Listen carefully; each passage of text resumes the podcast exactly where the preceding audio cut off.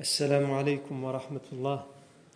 بسم الله الرحمن الرحيم. إن الحمد لله نحمده ونستعينه ونستغفره ونعوذ بالله من شرور أنفسنا ومن سيئات أعمالنا. من يهده الله فلا مضل له ومن يضلل فلا هادي له. وأشهد أن لا إله إلا الله وحده لا شريك له. وأشهد أن محمدا عبده ورسوله صلى الله عليه وآله وسلم. يا أيها الذين آمنوا اتقوا الله حق تقاته ولا تموتن إلا وأنتم مسلمون. يا أيها الناس اتقوا ربكم الذي خلقكم من نفس واحدة وخلق منها زوجها وبث منهما رجالا كثيرا ونساء. واتقوا الله الذي تساءلون به والأرحام. إن الله كان عليكم رقيبا. يا أيها الذين آمنوا اتقوا الله وقولوا قولا سديدا. يصلح لكم أعمالكم ويغفر لكم ذنوبكم ومن يطع الله ورسوله فقد فاز فوزا عظيما. أما بعد فإن أصدق الحديث كتاب الله تعالى وخير الهدي هدي سيدنا محمد صلى الله عليه وسلم وشر الأمور محدثاتها وكل محدثة بدعة وكل بدعة ضلالة وكل ضلالة في النار. ثم أما بعد. On a, on a rappelé la fois dernière que nous étions arrivés au moment où la bataille de Uhud a basculé d'une victoire pour les musulmans vers un, début de défaite. Mais au début de la défaite, et on a rappelé euh, qu'il y a eu une confusion euh, dans, le, dans, les rangs des musulmans qui a été créée par plusieurs euh, événements en chaîne. Le premier, c'était l'abandon de poste de la majorité des archers. Ensuite, c'était que la cavalerie euh, tue les, derniers restants des archers et prenne l'armée des musulmans par derrière en criant un cri sourd. Ensuite, euh, les musulmans ont été pris en étau, ils ont été étonnés et euh, ils, ne, voyaient plus leur étendard flotter parce que Mus'ab ibn Umayr, qui portait l'étendard, a été tué. Ils ne voient plus non plus le prophète Mohammed, on va dire par la suite ce qui lui est arrivé. Et par-dessus tout, il y a une rumeur qui euh, euh, court dans le champ de bataille, que ce soit chez les idolâtres ou chez les musulmans, qui dit, cette rumeur, elle dit quoi? Elle dit que le prophète a été tué. Et euh, euh, on avait expliqué la fois dernière que beaucoup pensaient que cette rumeur était vraie, et même chez les idolâtres. Pourquoi? Parce que c'est quelqu'un parmi les idolâtres qui a tué justement Mus'ab ibn Umayr anhu, et qui est persuadé, parce que Mus'ab ibn Umayr anhu a des traits de ressemblance au prophète Mohammed sallam, il est persuadé d'avoir tué le prophète Mohammed sallam. Et donc il revient dans son camp il crie Muhammadan. J'ai tué Muhammad. Et aujourd'hui, on va s'attacher aux réactions euh, des musulmans face à cette rumeur. Les réactions, elles sont de plusieurs types. Elles sont de plusieurs types. On a la réaction, euh, tout d'abord, de la majorité, qui va être une réaction, comme on l'a dit, de confusion. Il y en a qui, de cette confusion, vont fuir.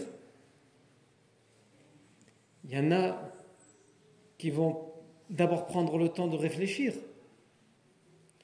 Et il y en a d'autres, comme on le verra plus tard, qui euh, ne vont même pas en faire un, un, moment de confusion, ils vont directement être euh, dans l'élite, dans l'exception, qui va continuer la lutte et qui va même au-delà de la lutte essayer de galvaniser les gens et de leur demander de ne pas baisser les bras malgré cette rumeur.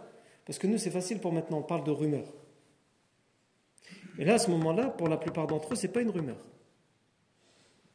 Pour la plupart d'entre eux, c'est quelque chose qui est vrai. Surtout quand vous avez quelqu'un qui crie Muhammadan, j'ai tué Muhammad.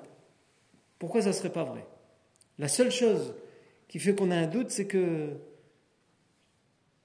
on ne voit pas le corps du prophète Mohammed Il est où?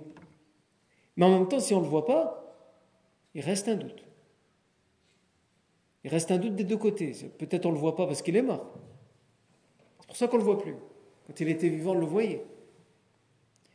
Et on ne le voit pas peut-être aussi parce qu'il est vivant et qu'il est, que, que les compagnons le cachent quelque part. Ah. Et donc nous, on avait vu plusieurs versions, Nous, ce qui nous va nous intéresser maintenant dans ces versions, c'est d'en étudier, d'en sortir les réactions qu'il y a eu. Tout d'abord, il y a le compagnon Anas ibn Nadr. Son hadith à lui, on le réserve pour plus tard, son histoire à lui, parce que lui, justement, il va faire partie de ceux qui ne baissent pas les bras. Mais justement, dans son récit à lui, on voit, à travers son récit à lui, qu'on verra en détail plus tard, on voit, grâce à son récit, comment les autres ont réagi. Pas de la même manière que lui, mais comment les autres ont réagi. Ceux qui vont baisser les bras. Alors il y a plusieurs versions dans le récit de Anas ibn Nadr, où il vient, Anas ibn Nadr, et il s'adresse aux compagnons juste après que cette rumeur se propage sur le champ de bataille, il leur dit Qu'attendez-vous? Ça sous-entend que s'ils s'exclament comme ça, il y a des compagnons qui ont arrêté le combat et qui attendent. Et qui sont justement dans cette confusion, ils ne savent pas quoi faire. Et lui, ça l'étonne. Qu'est-ce que vous attendez? Allez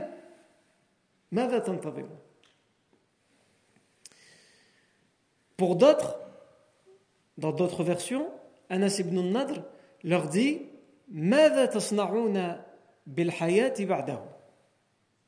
Qu'allez-vous faire de, la vie après lui? Parlant du prophète Mohammed. Là, il fait référence à quoi? Il fait référence au fait qu'il a en face de lui des compagnons qui sont persuadés que le prophète à ce moment-là, il, a été tué. Et peut-être que lui le croit aussi. C'est même pas peut-être, c'est très certainement. Mais il leur dit, mais à quoi bon vivre si le professeur Sam est mort? Qu'est-ce qu'on va faire de la vie après lui? Quel goût elle aura la vie après, le, après que le professeur Sam il est mort? La vie, elle n'aura plus aucun goût. Qu'est-ce que vous allez faire de la vie après lui?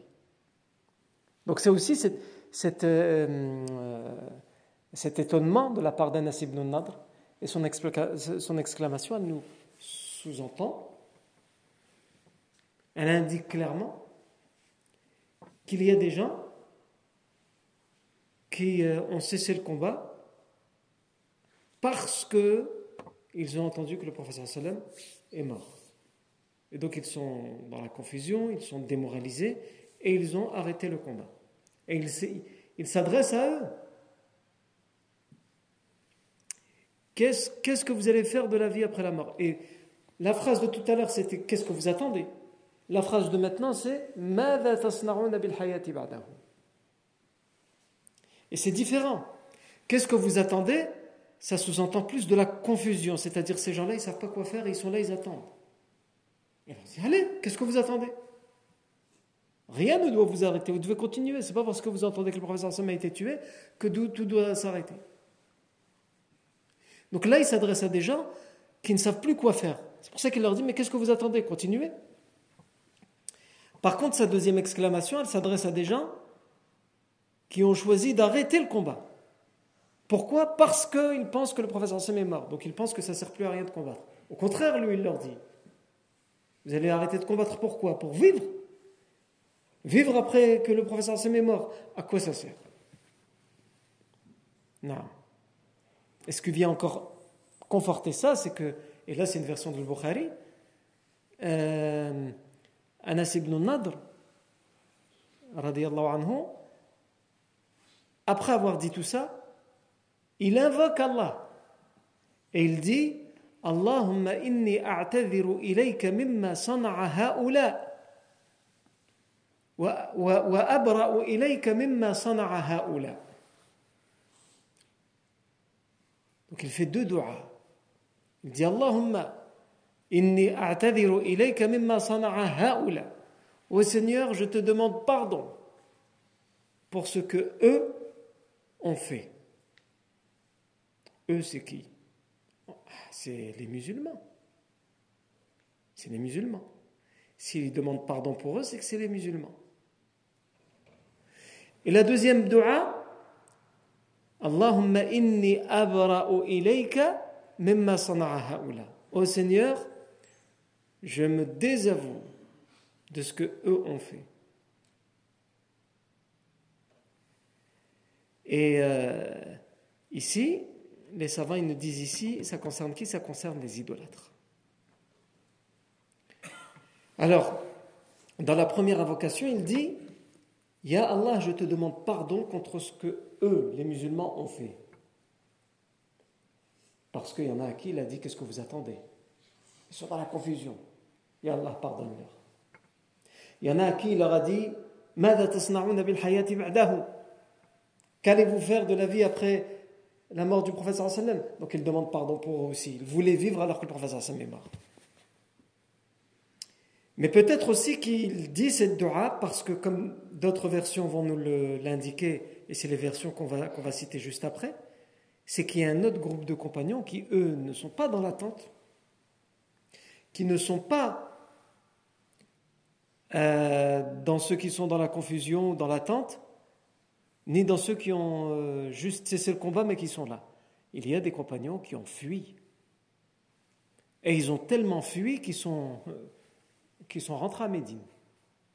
Parce qu'entre fuir et regarder de loin ce qui se passe et après attendre le bon moment peut-être pour revenir ou d'abord comprendre ce qui se passe parce qu'on est dans la confusion, on s'écarte, on fuit, on veut d'abord comprendre, peut-être rassembler ses forces, refaire un plan B pour sauver la situation. C'est une chose.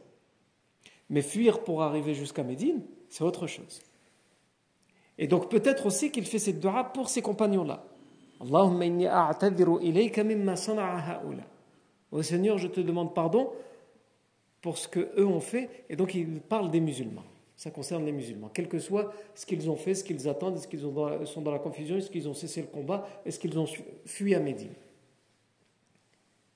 Ensuite, la deuxième dua, c'est Allahumma inni abra'u ilayka mimma sana'a Au Seigneur, je me désavoue de ce qu'eux ont fait, en parlant de qui cette fois? En parlant des idolâtres. Et ici, ça sous-entend que Anas ibn Nadr, il est convaincu que la rumeur n'est pas qu'une rumeur, que c'est vrai. Le prophète est mort, il a été tué. Et donc il pense que les idolâtres l'ont tué. Et pour lui, c'est gravissime. Déjà, être hostile au prophète c'est quelque chose de grave. Mais là, ils ont été jusqu'à le tuer. C'est pour ça qu'il dit ah Allah, moi je me désavoue de ça. Limite, il a peur pour lui.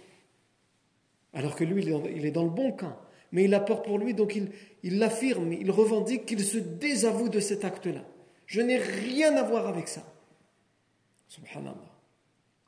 Mais en tous les cas, nous, comme je vous ai dit sur le, sur Anas ibn Nadr, anhu, on verra en détail tout, ce qui, tout ce qui va se passer à ce moment-là et tout ce qu'il va faire juste après. Donc on reviendra sur Anas ibn Nadr. Mais moi j'ai rapporté juste ces quelques brides dans ces versions-là pour qu'on comprenne que euh, ça, sous-entend, ça nous indique qu'il y a des musulmans qui ont cessé le combat, etc.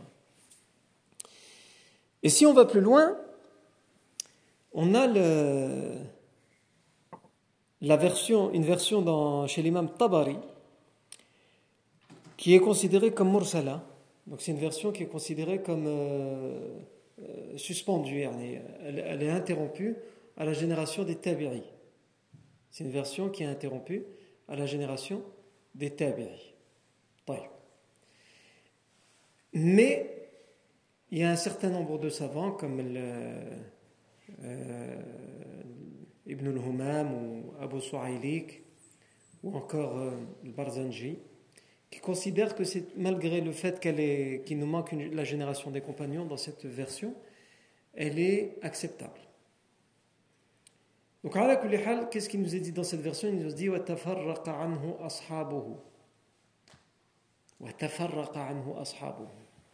Et ses compagnons se sont l'ont quitté, l'ont abandonné.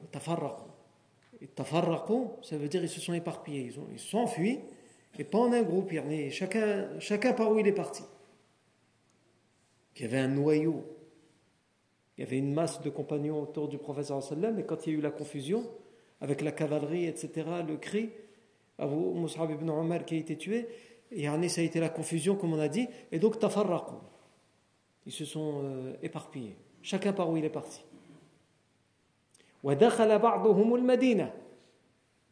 Ah, cette version nous dit quoi Elle nous précise. Et certains d'entre eux, ils sont rentrés même jusqu'à Médine. Ils sont partis, ils sont rentrés à Médine, ils ont fui jusqu'à Médine. وانطلق بعضهم فوق الجبل إلى الصخرة Et d'autres, ils ont été se réfugier sur la montagne, sur le rocher, sur le rocher de la montagne. وانطلق بعضهم فوق الجبل إلى الصخرة Donc cette version nous indique trois choses. Que les compagnons, à cause de la confusion, ils vont s'éparpiller. C'est pour ça qu'on ne trouve plus le professeur sallam. Tout le monde s'éparpille, tout le monde, euh, à cause de la confusion, de la crainte de ce qui vient de se passer. Certains fuient jusqu'à Médine. Et d'autres, euh, ils vont juste sur la montagne pour se réfugier, la montagne de Uhud.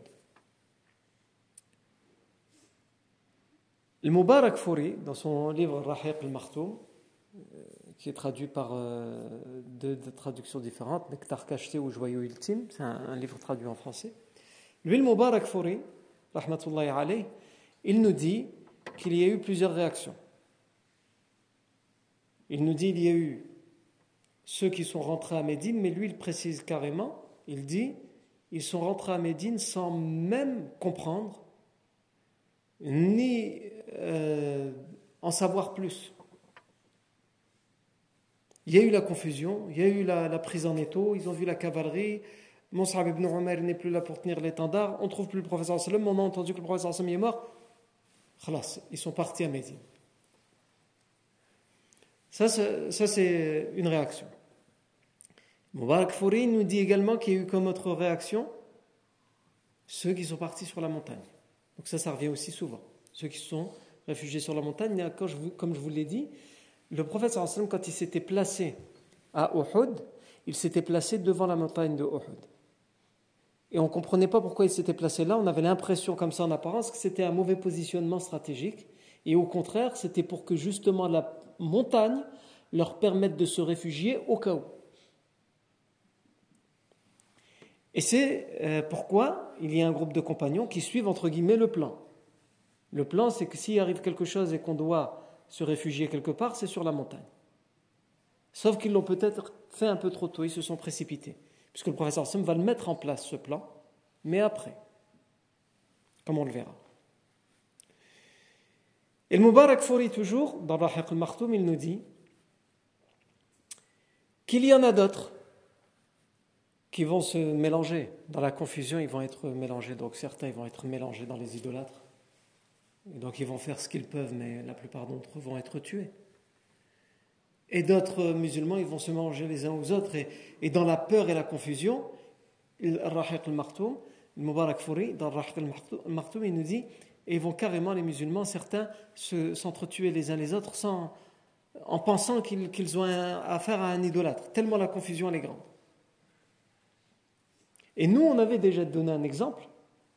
On avait dit que le père du compagnon Hudayfa ibn al-Yaman, qui s'appelait Husayl ibn Jabir, ou qu'on surnommait Yaman, lui va être tué dans cette confusion par des musulmans.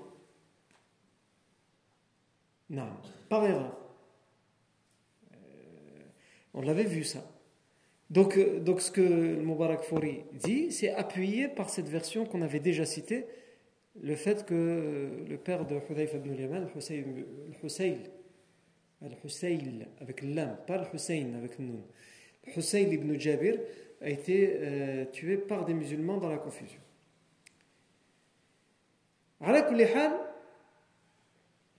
Il nous reste un dernier exemple à donner dans toutes ces versions qui prouve et qui démontre les réactions multiples et différentes des musulmans face à la rumeur de la mort du prophète Mohammed sur le champ de bataille. C'est euh, des versions qui nous disent que elles nous disent quoi? Elles nous disent janiban.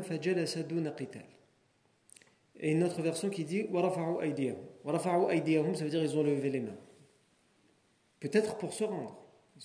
Et peut-être que c'est une expression, lever les mains pour dire ils ont, ils ont cessé le combat.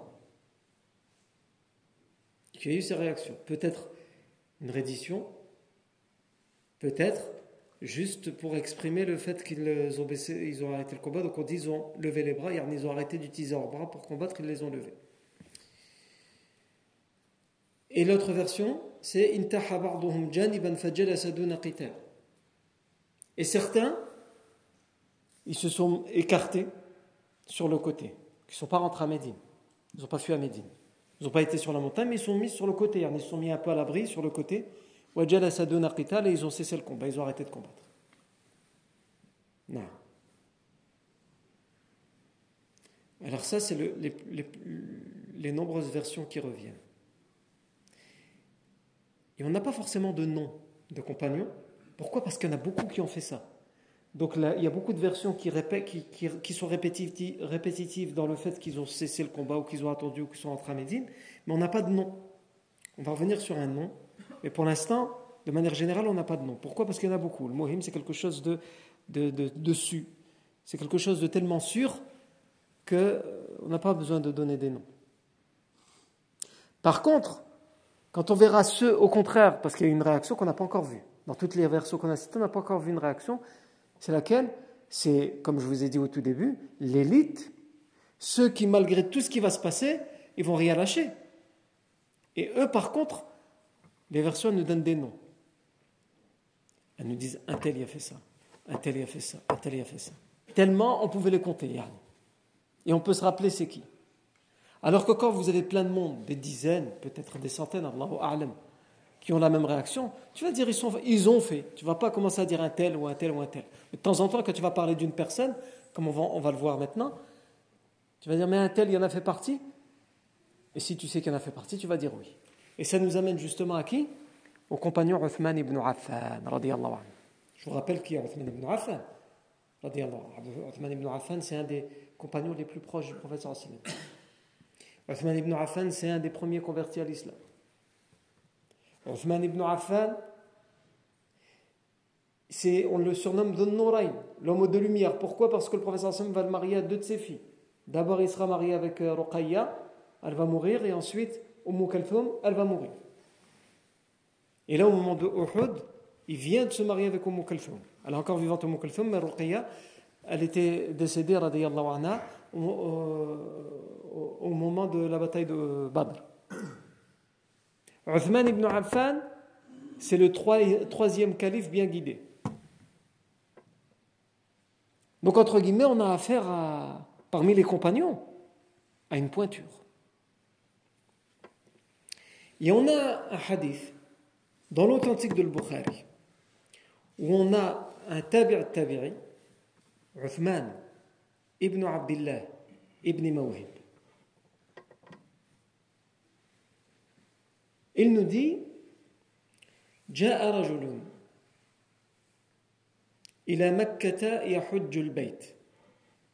Un homme est venu à la Mecque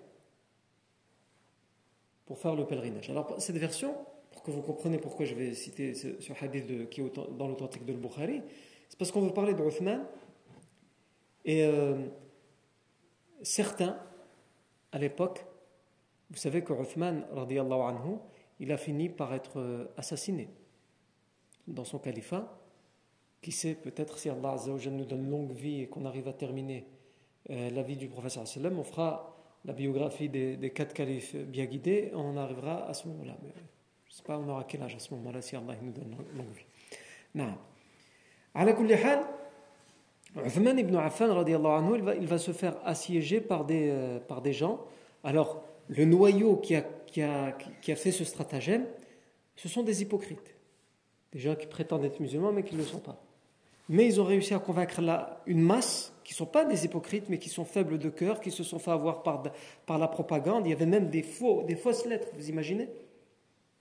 Des fausses lettres signées de, soi-disant, du compagnon Ali, signées de Aïcha. À l'époque, il n'y avait pas les réseaux sociaux. C'était ça les réseaux sociaux.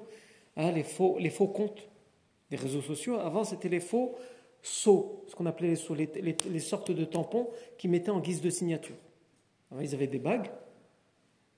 Et donc, euh, je ne sais pas comment on appelle ça, c'est encore utilisé aujourd'hui, une sorte de produit qui va, qui va durcir. Ah, euh, quand on mettait la bague dessus, il y avait un, sigle ou un signe sur la bague qui permettait d'authentifier la lettre. S'il y a ce signe-là, c'est que c'est la bague d'un tel, donc c'est bien lui. Donc il est écrit dans la lettre, c'est moi, un tel qui vous parle, voilà, la lettre c'est de ma part, mais pour être sûr que ça, vient bien de lui, il mettait le sigle de sa bague, qui a été sculpté exprès pour lui. C'est quelque chose de personnel, d'individuel. Ce n'est pas une bague, une bague qu'il a trouvée au marché d'Oisem. Il y en a plein comme ça, non. C'est une, il est parti, quelqu'un qui lui a sculpté le signe que lui veut. Et donc, euh, c'était personnel, il n'y a personne qui pouvait avoir. Sauf qu'à cette époque-là, il y en a qui avaient réussi à faire des imitations. Et donc, ils imitaient le sceau de certains compagnons, de Aisha radiallahu anha, et ils disaient, ces lettres, elles disaient quoi? Venez manifester contre Uthman parce que euh, on n'est plus d'accord avec lui, il est, il est, sorti des consignes que le professeur Hassan avait données, etc. Et tout ça avait été fomenté, selon certains historiens, par Abdullah ibn Saba. Non. Et à ces gens-là vont assiéger la, la maison de Uthman et vont exiger de lui qu'il démissionne. Ils vont exiger de lui qu'il démissionne. Et les compagnons qui sont dans Médine, comme Ali radiallahu anhu, vont lui dire Mais qu'est-ce qu'on attend? Combattons-les. Uthman ibn Affan il va dire Je ne veux pas être le premier calife qui va être la cause que les musulmans vont s'entretuer entre eux. Hors de question que je donne la permission à des musulmans de combattre et donc de tuer d'autres musulmans. Et donc il a refusé les deux choses. Il a refusé de démissionner, il a dit ce, poste, c'est une responsabilité qui m'a été imposée et je dois, assumer cette responsabilité devant Allah jusqu'au bout. Je refuse catégoriquement de démissionner. Et les autres compagnons lui disent Très bien, on est d'accord avec toi, il faut que tu restes, surtout ne démissionne pas. Mais on ne les laisse pas faire. Et là aussi, il refuse catégoriquement à un tel point que Ali va lui envoyer un groupe d'hommes, dont euh, ses fils, le Hassan et le Hussein, et Uthman ibn Affan va les renvoyer. Et donc au début, ils vont l'assiéger. Le siège ne fonctionnera pas parce que malgré le fait qu'il a femme, qu'il a soif, même l'eau, il, refuse que l'eau rentre dans, sa maison. Et malgré cela, il refusera de se soumettre à leur euh, exigence qui est la démission. Et finalement, euh, ils vont un groupe d'entre eux, euh, d'assaillants, ils vont s'introduire dans sa maison et ils vont l'assassiner. Mais le fait qu'il y avait des gens qui étaient contre Uthman, ça va continuer même après son assassinat. C'est-à-dire, même après son assassinat, certains continueront à salir à tort Uthman ibn Affan en disant il a fait telle chose, il a fait telle chose, il a fait telle chose. Tous les arguments étaient bons. Par exemple, on, regardait tous les gouverneurs qu'il y avait dans le califat, le gouverneur de, Syrie, le gouverneur d'Irak, le gouverneur du Yémen, le gouverneur d'Égypte. Et donc, et les gens ils disaient, eh, c'est bizarre. Tous les gouverneurs, pas tous, mais presque, ils sont de la même tribu qu'Uthman. Ah, c'est lui qui les a placés là, il place que les gens de sa famille et de sa tribu. Et les gens, ils y croyaient, parce que c'est vrai, quand tu dis aux gens, regarde, un tel, est de la tribu de Uthman, ouais. Un tel est de la tribu de Uthman, oui. Et au final, quand tu, tu vois, il choisit que les gens de sa tribu, pratiquement. Mais comment on répond à ça? Ben, Tous les préfets qui étaient là, de sa tribu, c'est pas lui qui les a nommés. Ils avaient été nommés par le calife Omar avant lui. Et lui, il n'a fait que, au moment où il a été désigné calife après Omar, il a dit, pour pas compliquer les choses, ceux qui ont été désignés par Omar, qui restent à leur poste. Peu importe qu'ils appartiennent à sa tribu ou pas, il les a gardés à leur poste. Ah, quand tu sais ça, tu dis Ah ouais, c'est différent. C'est pas lui qui les a choisis. Ils ont été choisis par Omar. Non.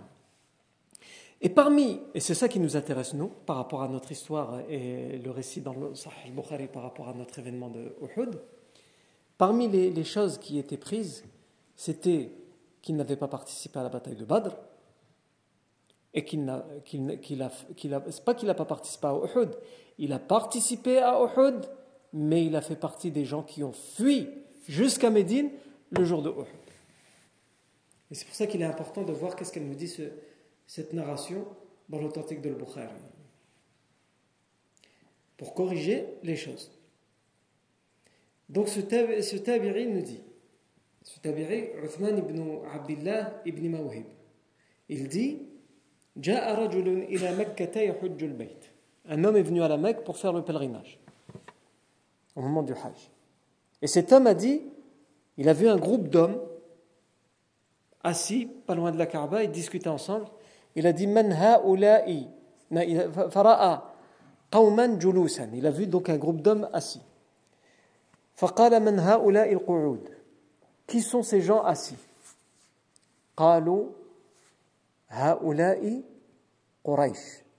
On lui, a, dit, ces gens-là, c'est, les gens de Quraysh. C'est des gens de la tribu Quraysh. Lui, il vit, euh, il est la troisième génération après le prophète Mohammed.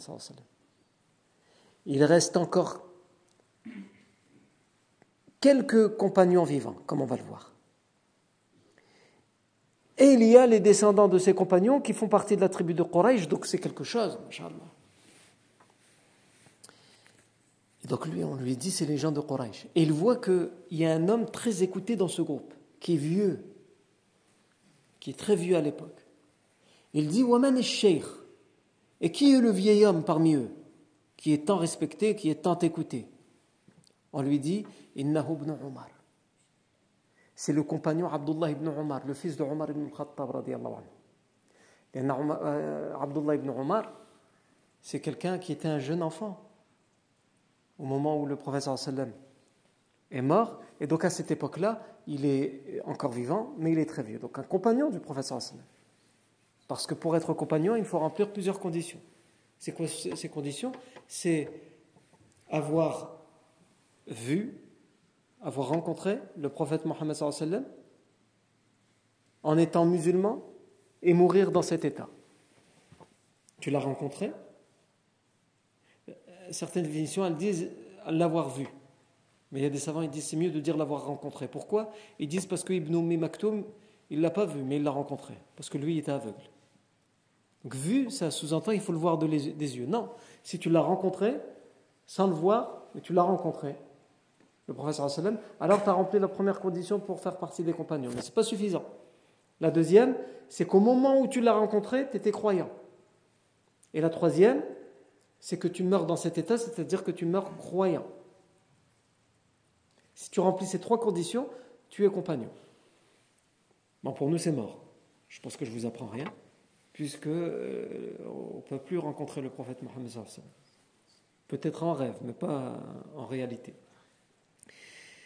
Et la deuxième, euh, donc euh, la première, c'est rencontrer le Hassan. La deuxième, c'est le, rencontrer en étant croyant. Parce que certains vont le rencontrer, ils ne croient pas en lui. Et par la suite, ils vont rentrer dans leur tribu. Finalement, ils vont se convertir à l'islam après. Donc eux, ils ont rencontré le prophète sallam. Et ils sont morts dans cet état. En, ils, ont, rencontré le prophète sallam. Ils se sont convertis à l'islam et ils sont morts en étant musulmans. Et pourtant, on ne peut pas les considérer comme compagnons. Pourquoi? Parce qu'au moment où il a rencontré le professeur Sam, il n'était pas converti. Il ne s'est pas converti, c'est après. Et après ça, il n'a plus jamais revu le professeur il ne l'a plus jamais rencontré.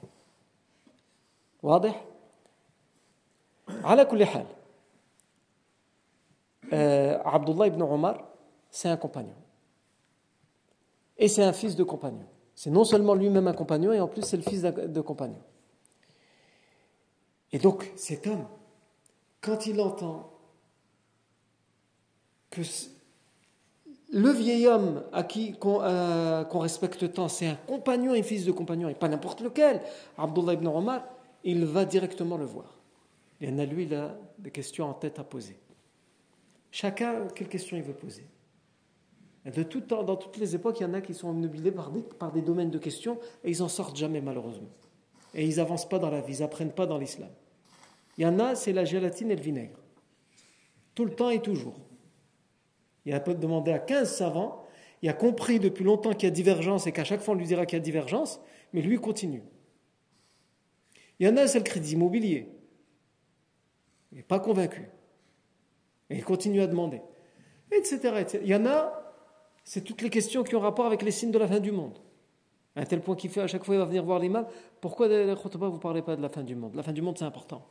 Parce qu'il y a le. Moi, j'ai oublié avec le groupe, comment il s'appelle euh, il commence à rentrer dans les trucs de complot, etc., et tout ce qu'il voit dans les réseaux sociaux, et il commence à. La fin de, tout ce qui a, mais ça, ça veut dire que c'est la fin du monde. Les drapeaux noirs, et ce qui se passe en ce moment au Proche-Orient, et ceci. Et Il est omnibilé par ça. La fin du monde, on y croit. Les signes de la fin du monde, on y croit. Mais il ne faut pas être obsédé, il n'y a que ça. Non, il n'y a pas que ça, il y a plein de choses.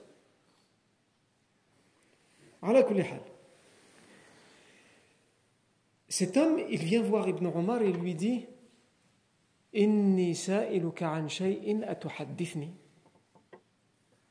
Je vais te poser des questions, je te conjure, réponds-moi.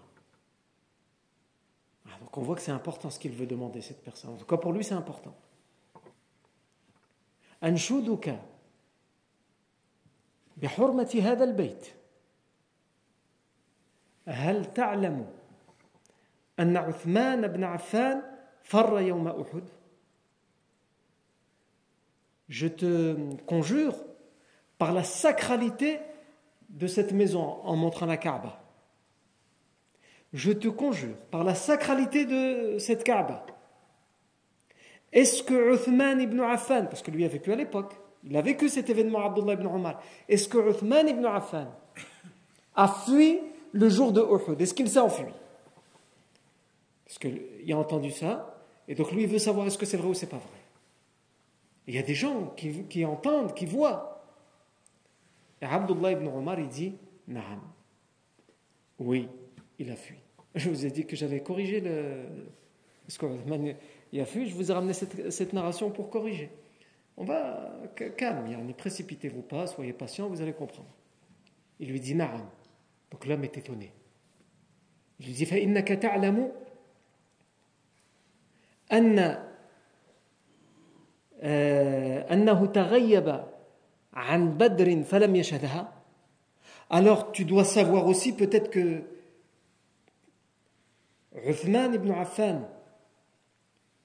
se serait absenté de Badr, de la bataille de Badr, et il n'y aurait pas participé Abdullah ibn Omar, il lui répond Naam. Oui, c'est vrai. Tu demandes est-ce qu'il a fui de Uhud Oui, c'est vrai. Tu demandes est-ce qu'il n'a pas participé à Badr Oui, c'est vrai. Et là, il dit فَتَعْلَمُ إِذَنْ أَنَّهُ تَغَيَّبَ عَنْ بَيْعَةِ الرِّضْوَانِ فَلَمْ يَشْهَدَهَا et tu sais donc aussi alors qu'il n'aurait pas, qu'il se serait absenté euh, à l'allégeance de, Redouane. Euh, à un moment, les compagnons, on n'est pas encore venu à, cet événement-là, ils vont prêter serment d'allégeance au professeur juste avant le pacte de l'Hudaybiyah.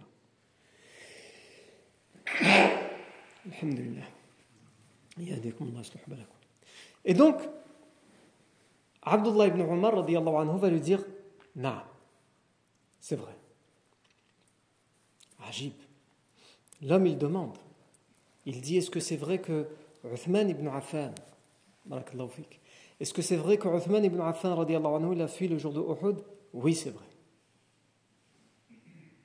Donc, c'est vrai aussi qu'il n'a pas participé à Badr. Même ça l'étonne. Mais il se dit, si ça c'est vrai, alors les autres rumeurs sur les autres événements, c'est vrai. Alors même à Badr, c'est vrai qu'il n'a pas participé. C'est vrai, il n'a pas participé. Et le, pour prêter serment d'allégeance au prophète parce qu'ils sont cités, ses compagnons, dans le Coran. Ils sont cités, ils font partie des meilleurs compagnons, ceux qui ont prêté serment d'allégeance ce jour-là. Et donc lui on, lui, a rempli la tête, on lui a dit, regarde, on te dit qu'Uthman ibn Affan, c'est un bon compagnon, etc. Uhud, il a fui quand même. Hein. Eh, c'est pas rien. À Badr, il n'était pas là. Pour prêter serment d'allégeance au professeur Hassan, il n'était pas là non plus. Quand même, ça fait un peu beaucoup, hein, tout ça. Plus les autres rumeurs que je ne vous rapporte pas. Mais comme je vous ai dit, si un jour on parle du califat de Uthman ibn Affan, on pourra parler en détail de tout ce qu'ils ont inventé à son sujet. Des choses qu'ils ont inventées, des choses qui étaient vraies, mais qui étaient interprétées. Comme je vous ai dit avec les gouverneurs de soi-disant qu'il les a choisis lui, parce que de sa tribu. Donc Abdullah ibn Omar, il lui dit oui, tout ça c'est vrai. Et la version nous dit. L'homme il a dit Allahu Akbar. Et donc l'homme il a crié, il a, il haussé le ton, il a dit Allahu Akbar. C'est-à-dire tellement ça l'a choqué, il était étonné. Donc c'est vrai ce qu'on a raconté à propos de. Il a dit Allahu Akbar. Et il veut pour partir choqué de ce qu'il vient d'entendre. Mais Abdullah ibn Omar il lui dit Ta'ala, ta'ala. Viens, viens.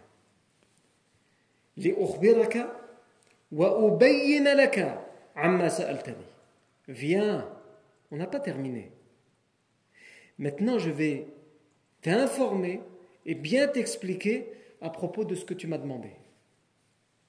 C'est vrai, il n'a pas participé à ces trois choses-là. Mais il faut comprendre pourquoi, dans quel contexte, qu'est-ce qui s'est passé? Ah, donc ici, on voit aussi quelque chose de très important. L'homme, qu'est-ce qu'il veut savoir? Il veut juste savoir est-ce que c'est vrai. Pourquoi? Parce que pour lui, c'est suffisant. Pour lui, dans sa tête, c'est impossible que Uthman, anhu, il a fui le jour de Uhud. Il a oublié que c'est un être humain et qu'il peut, à un certain moment, être touché par quelque chose qui peut atteindre n'importe quel autre être humain, même si ça reste un compagnon et qu'il est au-dessus des autres êtres humains. Mais ça ne fait pas de lui quelqu'un d'infaillible. Et ça, il ne faut pas l'oublier. Et donc, ça, ça nous montre aussi une chose c'est quand on nous bourre le crâne aujourd'hui aussi à travers des propagandes ou les réseaux sociaux. On te, fait des, on te met des logiques. C'est un, compagnon. Un compagnon.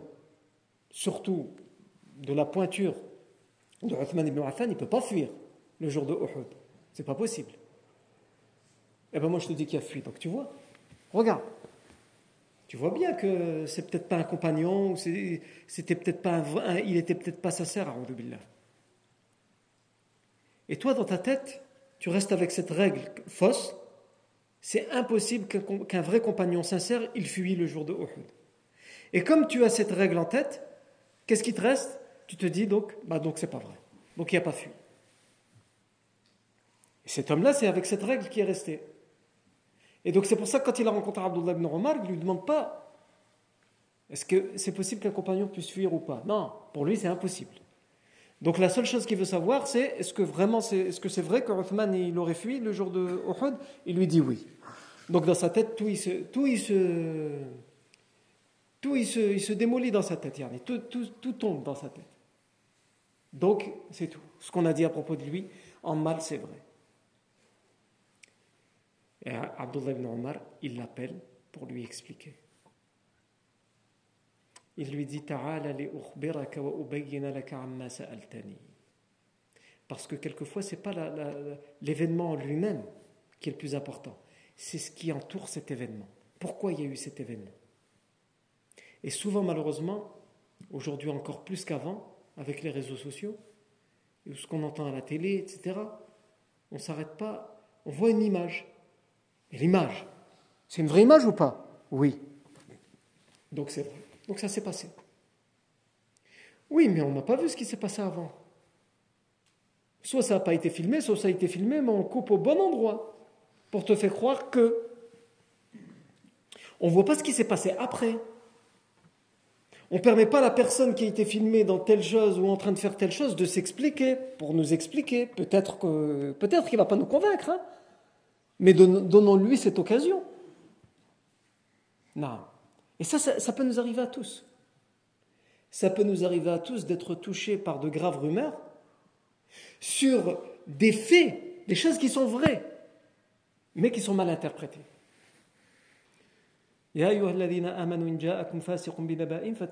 Oh, vous qui avez la foi, si euh, quelqu'un vient à vous, un pervers vient à vous avec une information, vérifiez-la. C'est-à-dire vérifiez-la bien. C'est pas juste vérifier ça s'est passé ou ça s'est pas passé? Oui. Donc tout le reste, c'est vrai ce qu'on dit. Parce que tout ce qu'on m'a dit part de cette information-là. Oui, mais cette information est vraie. Mais est-ce que tout ce qu'on en dit, tout, ce qu'on, toute l'interprétation qu'on en fait, est-ce que c'est vrai ou pas? C'est ça aussi qu'il faut vérifier. Et donc, Abdullah ibn Omar lui dit Viens que je t'explique. Comme il l'a fait aussi, euh, comme ça s'est passé aussi entre Moussa alayhi salam dans Surat al-Kahf, avec le Khidr, quand il va pour essayer d'apprendre avec lui ce qu'il sait et que lui ne sait pas alors qu'il est prophète. Et il lui dit Tu ne sauras jamais être patient avec moi. Parce que moi je fais des choses, tu ne peux pas les comprendre. Et il faut, être patient, il ne faut pas se précipiter et juste juger en fonction de l'apparence et des faits. C'est exactement ça avec euh, Moussa alayhi salam. Et il va lui dire, si, si, je vais patienter. Ça t'a dit donner, Inch'Allah, ah, tu vas me trouver patient. La il le suit. Et finalement, dans, toutes les choses que le Khidr va faire, on va pas rappeler cette histoire que vous connaissez probablement, Moussa n'arrive pas à patienter. Il, voit, il a l'impression que c'est des choses trop graves qu'on fait. Et donc il demande des explications. Parce qu'il s'attache au fait, et le fait, c'est ça. Alors certes, le fait est important. Les faits, ils sont réels. Mais il nous faut l'explication de ce fait. Est-ce que la, personne il a une, explication? Ala kulli hal. Euh, Abdullah ibn Omar, il lui dit Amma firaruhu an Uhud, فأشهد أن الله عفى عنه. Quant, quant au fait qu'il a fui de Médine, et c'est vrai, j'atteste qu'Allah lui a pardonné. Je témoigne, moi, qu'Allah lui a pardonné. Est-ce que quelqu'un peut témoigner qu'Allah a pardonné à une personne pas, c'est pas possible. Parce que tu demandes pardon. Tu peux attester qu'il a demandé pardon, qu'il a fait tauba en apparence. Mais est-ce qu'Allah a accepté ce pardon et qu'il a pardonné? Ça, c'est. Il n'y a qu'Allah qui le sait, mais on ne peut pas le savoir. Comment Abdullah ibn Umar, anhu, même si c'est un grand compagnon et fils de compagnon, il peut se permettre de dire ça? Parce qu'il y a un verset qui a été révélé en ce sens. Le verset 155 de Surat Al-Imran, dans lequel Allah Azza wa Jal dit إن الذين تول إن الذين تولوا منكم يوم التقى الجمعان إنما استزلهم الشيطان ببعض ما كسبوا ولقد عفى الله عنهم ولقد عفى الله عنهم إن الله غفور حليم Ceux qui ont fui le jour où les deux groupes se sont rencontrés pour combattre, le jour de Uhud. C'est Shaitan qui leur a embelli les choses à cause de ce qu'ils ont commis. Mais Allah leur a pardonné. Parce qu'Allah est le pardonneur, le doux. Donc si Abdullah ibn Omar, il lui dit pas juste il a fait tauba, mais il lui dit Allah lui a carrément pardonné, donc Allah l'a effacé, qu'est-ce que tu cherches encore à savoir? il, le, il se permet de dire ça parce que le verset du Coran l'indique. Tous ceux qui ont fui le jour de Uhud, Allah leur a pardonné. Ça, c'est la première chose. D'ailleurs, à ce sujet, le, savant Ibn al-Jawzi disait euh, يبدو أن أنهم ترخصوا في الفرار لسماعهم لخبر مقتل رسول الله صلى الله عليه وسلم il dit, il nous apparaît, donc quand il explique cette fuite, etc., et ce verset, il dit, il nous apparaît qu'ils ont fui, les compagnons, et que ce qui a déclenché leur fuite, ça vient appuyer, parce que je l'ai oublié de le dire tout à l'heure, c'est tout à l'heure que j'aurais dû le dire, ce qui vient expliquer leur fuite, c'est le fait qu'ils ont entendu que le professeur Sam est mort. Non. Moi, je reviens donc à notre narration de Bukhari pour terminer là-dessus. Il lui dit, en ce qui concerne Uhud et le fait qu'il a fui, Allah, j'atteste qu'Allah lui a pardonné. Il lui a dit, mais et Badr Il lui dit, Amma taghayyubuhu an Badr. فإنه كان تحته بنت رسول الله صلى الله عليه وسلم. Il avait en responsabilité, il était le mari de la fille du prophète صلى الله عليه وسلم, Ruqayya. وكانت مريضة. Et à ce moment-là, elle était malade. Puisqu'on sait que quand le professeur Simi va revenir, on va lui dire ta fille vient de décéder, on l'a enterrée. Et d'ailleurs, au moment où ils vont gagner la bataille de Badr, il va envoyer un messager, le professeur Hassim, tout de suite, avant de rentrer à Badr, il va dire Toi, tout de suite, tu rentres à Médine pour informer avant qu'on arrive qu'on a gagné, on a gagné la bataille de Badr. Et cet homme, qui est envoyé en tant que messager pour annoncer la bonne nouvelle, il arrive à Médine au moment où on est en train d'enterrer la fille du prophète Mohammed. Donc on sait que Uthman ibn Affan, il est resté là parce qu'il n'avait pas le choix. Sa femme, elle était gravement malade, elle était même en train de vivre euh, ses derniers instants. Elle était en train d'agoniser. Et on peut même peut-être euh, supposer, selon certaines versions, que c'était même une demande que le professeur Sam lui a fait, de rester, que lui voulait y aller. À un tel point que, justement, Abdullah ibn Omar, dans cette narration authentique, il nous dit quoi Il nous dit فقال له النبي صلى الله عليه وسلم إن لك أجر من شهد بدرا وسهمه tu as la même récompense que tous ceux qui ont participé à Badr. Parce que tu as voulu y participer, mais tu n'as pas pu. Tu avais une bonne raison. Donc tu as la même récompense devant Allah et tu as le, même, euh, la même portion, la même part de butin. Le butin, c'est que pour ceux qui ont participé à Badr, le professeur leur a partagé. Lui aussi, alors qu'il n'a pas participé, le Hassan lui donne sa part. Il dit parce que toi, tu voulais participer, mais tu n'as pas pu pour une bonne raison.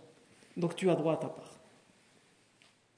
Donc il dit, si le professeur Hassan lui a fait ça, et qui, que, ça prouve que lui voulait participer, qu'est-ce que toi tu demandes encore de plus? Donc là, l'homme, il est rassuré.